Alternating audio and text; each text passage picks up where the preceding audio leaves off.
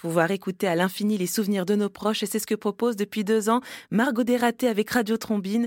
L'ancienne avocate fiscaliste installée en Gironde réalise des portraits sonores de différents types comme une pensée sonore pour dire aux membres de son entourage ce que l'on ressent pour eux, un livre d'or audio pour les mariages, des portraits entre amis, des enregistrements de parents qui racontent la naissance de leur enfant et depuis elle propose un nouveau service sur Radio Trombine, c'est Une vie, une voix, un dessin.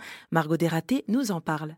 Alors c'est un partenariat avec une entrepreneur que j'ai rencontrée euh, dans une couveuse entreprise qui s'appelle Elsa Landais, qui elle fait des récits de vie dessinés. Donc c'est super chouette, ça s'appelle Raconte. Et euh, donc elle fait exactement pareil, elle va interviewer les personnes, recueillir leur histoire, et au lieu de les retranscrire par audio, elle les retransmet avec son dessin. Et elle fait aussi de la facilitation graphique. Et donc on s'est dit pourquoi pas combiner de deux offres pour avoir une histoire à la fois sonore et à la fois illustrée. Donc euh, donc voilà, pour offrir à des grands-parents un cadeau encore plus, enfin, plus chouette, c'est voilà, plus personnalisé. Et alors de façon générale, quels sont les retours euh, que vous avez pu avoir euh, sur les portraits que vous avez réalisés 80 euh, jusqu'à présent, il me semble?